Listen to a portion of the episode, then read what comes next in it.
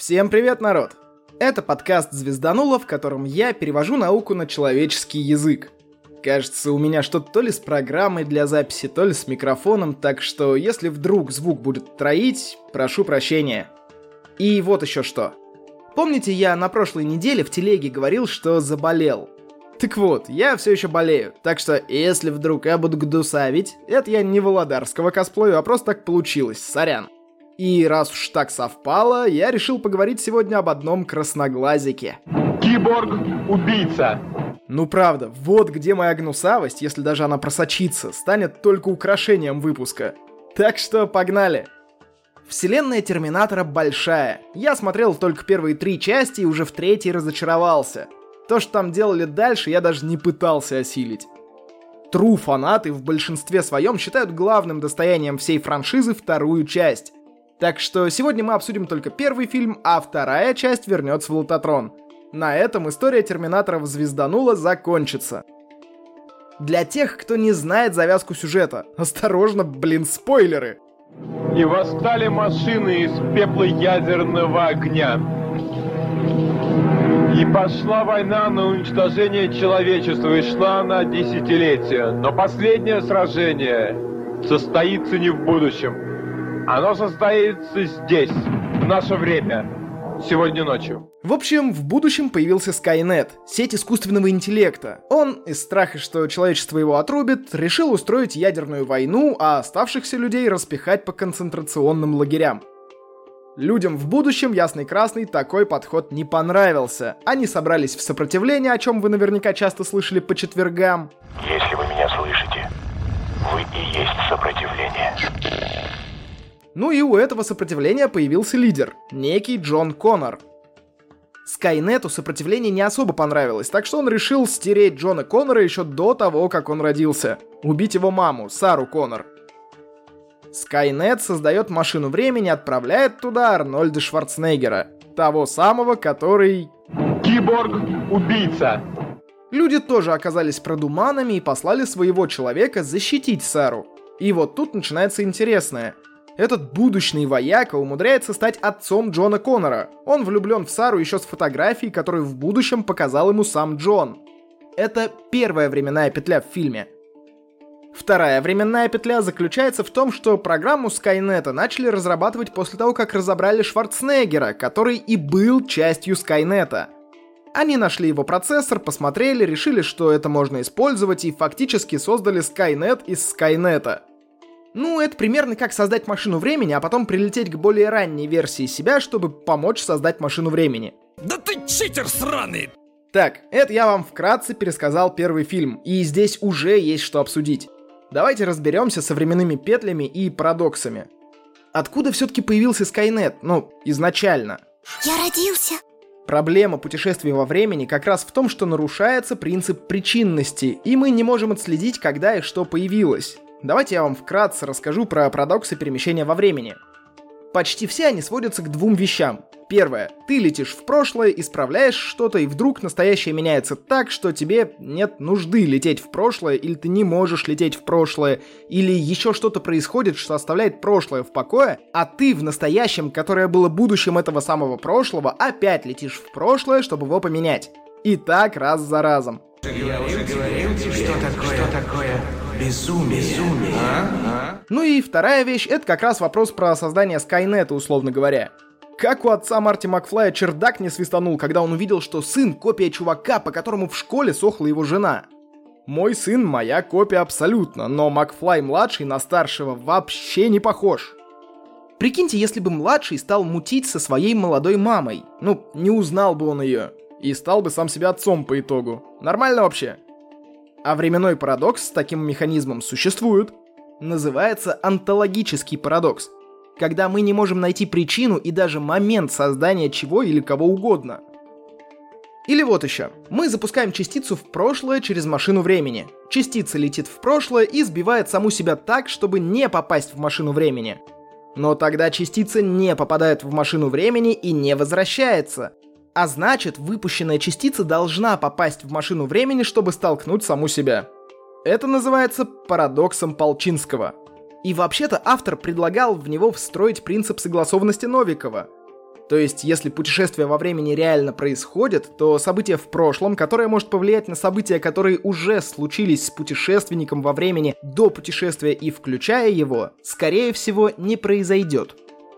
Получается, мы не можем ударить по частице частицей так, чтобы она не попала в машину времени. Или отклонение будет незначительным, или импульс, или частица отрикошетит правильным местом, или еще что-то. В общем, частица все равно попадет в машину времени и столкнется сама с собой.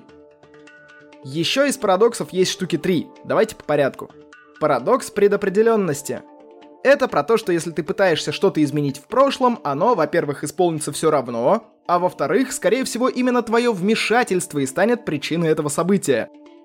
Представьте себе, что у вас вдруг появилась машина времени, и вы, такой весь из себя герой, решили предотвратить мировые катастрофы и трагедии. Что приходит на ум из того, на что мы можем повлиять?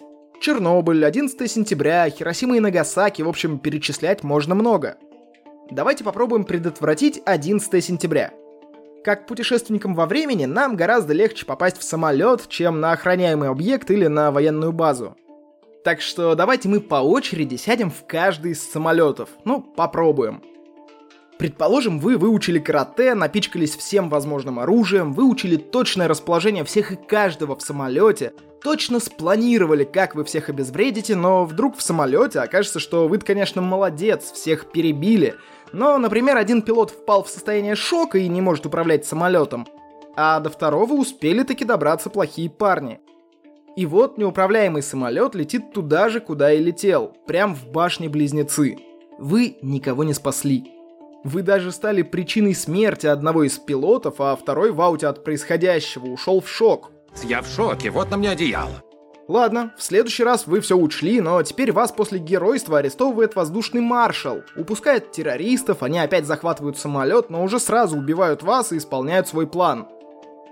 Окей, вы в третий раз идете на подвиг. Пилоты спасены, маршал на вашей стороне, террористы обезврежены, но теперь у самолета отказало управление. На следующий раз оказывается, что у террористов была группа в наземной инфраструктуре, которая разозлилась и запрограммировала не только самолеты на башне-близнецы, но еще сотни самолетов отправились на другие свои боевые задания – Сейчас, конечно, мне в Панамку можно насыпать, что самолеты с земли не управляются, что пилот обязан быть стрессоустойчивым и не впадать в шок во время захвата самолета и кучу замечаний. Я сам душнила, но картинку самоисполняющегося пророчества в контексте путешествий во времени показать как-то надо было. А с ЧС все было бы гораздо сложнее. В общем, парадокс предопределения — это практически самоисполняющееся пророчество, а вы зачастую становитесь причиной того, что хотели исправить. Например, вы захотели спасти камешек из Титаника, подошли к Роуз сзади перед тем, как она его выкидывать собралась, взяли ее за руку, но она испугалась, обернулась, вы упали, камень вылетел из руки за борт и случилось то, что случилось. А что если Скайнет, который ополчился на Джона Коннора и стал причиной появления Джона Коннора как лидера сопротивления?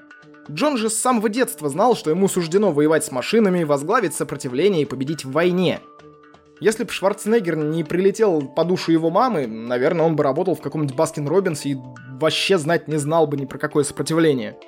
Получается, Скайнет сам воспитал Джона Коннора попыткой его убить.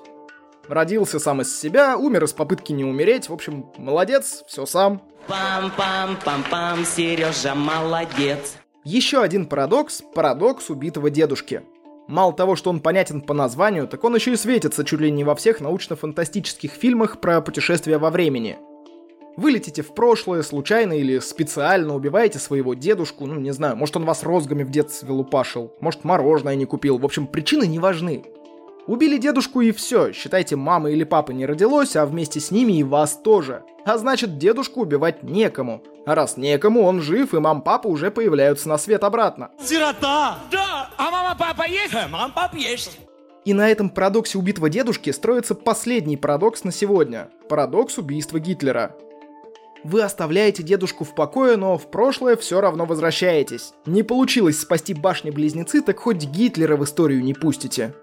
Фигура помасштабнее дедушки влияет на все человечество.